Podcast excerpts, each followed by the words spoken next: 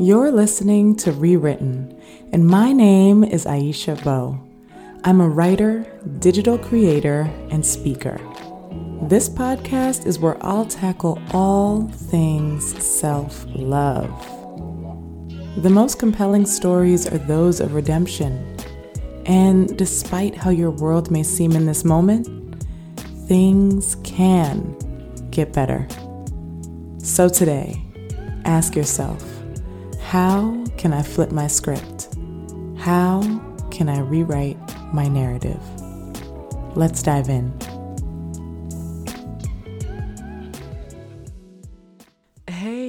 Thank you so much for tuning in to Rewritten. Today might sound a little bit different. I'm recording in a completely different room than I usually do. So I'm really hoping that we don't hear anything because this room actually has some windows. I usually record in my bathroom um, just because it's a little bit more quiet, but I noticed that there was some echo in some of my past episodes. So I'm hoping that this is a little bit better. so this week's episode is entitled Self Care Isn't One Size Fits All. Over the past two years, the media has developed a pretty generalized view on self care and how exactly that looks. Um, it's often portrayed in the form of a pampering session, vacation, social media detox. You know the drill.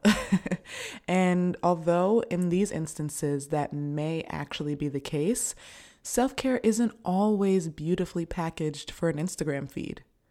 Sometimes it's messy. Sometimes it's hard. Sometimes we fall off track or uncover some things we've pushed so far away that we're shaken to our core. These are the aspects of self care that aren't often glamorized, but can give us the biggest breakthrough. And they vary for everyone. Your journey is not going to be the same as your friends or family members, and what works for your favorite influencer may not be the best approach for your personal healing, and that is 100% okay. For some, self care is in nurturing their mental and emotional health. For others, it might be navigating personal financial stability or homing in on physical fitness or even quitting an unbearable job and finally finding out their purpose. Nevertheless, no two paths are the same. So, comparison is something that you have to leave at the door if you really want to embark on this self care journey. Also, embrace the good and the tough moments. For me, the most effective therapy sessions aren't when I talk about how happy I've been lately and how amazing life is, although I wish that that was always the case. um, instead, they're the sessions when I realize something about myself or I come to terms with a really hard truth that moves me, and most of the time to tears because I'm a crier. What I'm saying is, Sometimes we need to release and face the tough parts of our journey to truly find a way out, to make the necessary changes to find real and lasting happiness. Self care is not finite and for damn sure not a quick fix. You don't go to X number of therapy sessions, write this number of journal entries, meditate these many times, and become cured. It's a continuous process of discovery and growth that develops as we do. Our needs are constantly changing, so of course, the way we take care of ourselves should change too.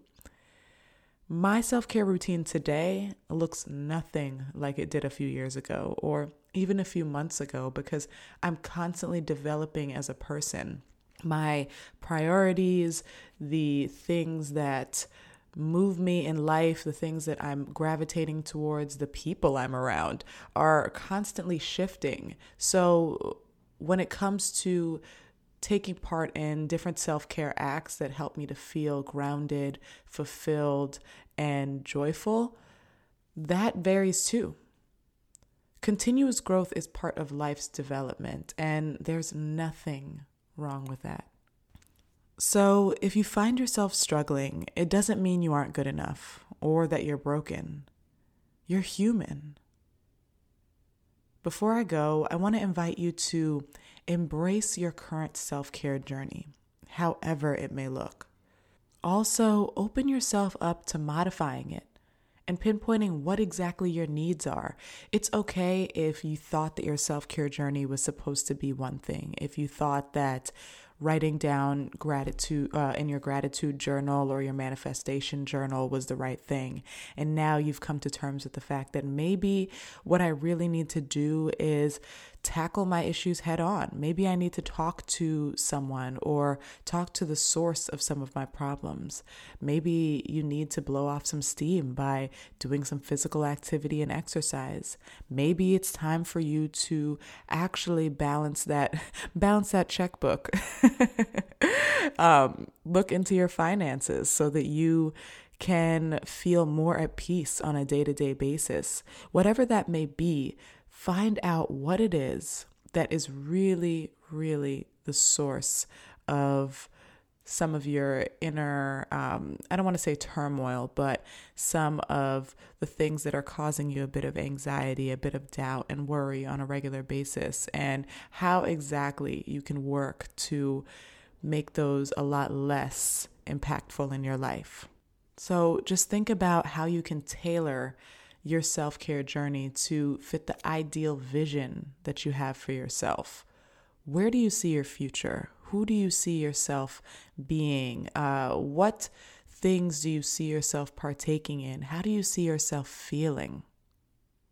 Take all of that into account, and from there, look into things, activities, practices that fuel that, that make that more of a reality.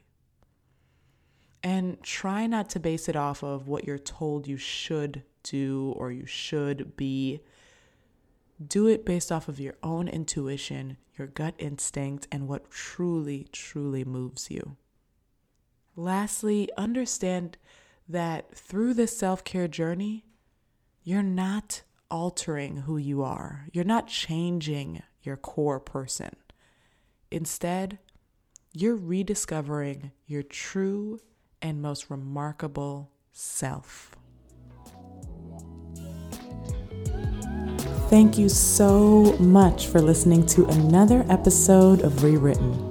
For more self care tips, visit aishabeau.com or follow me on social media at Aisha Beau. If you enjoyed this podcast, be sure to subscribe, rate it, and leave a review. Until next time.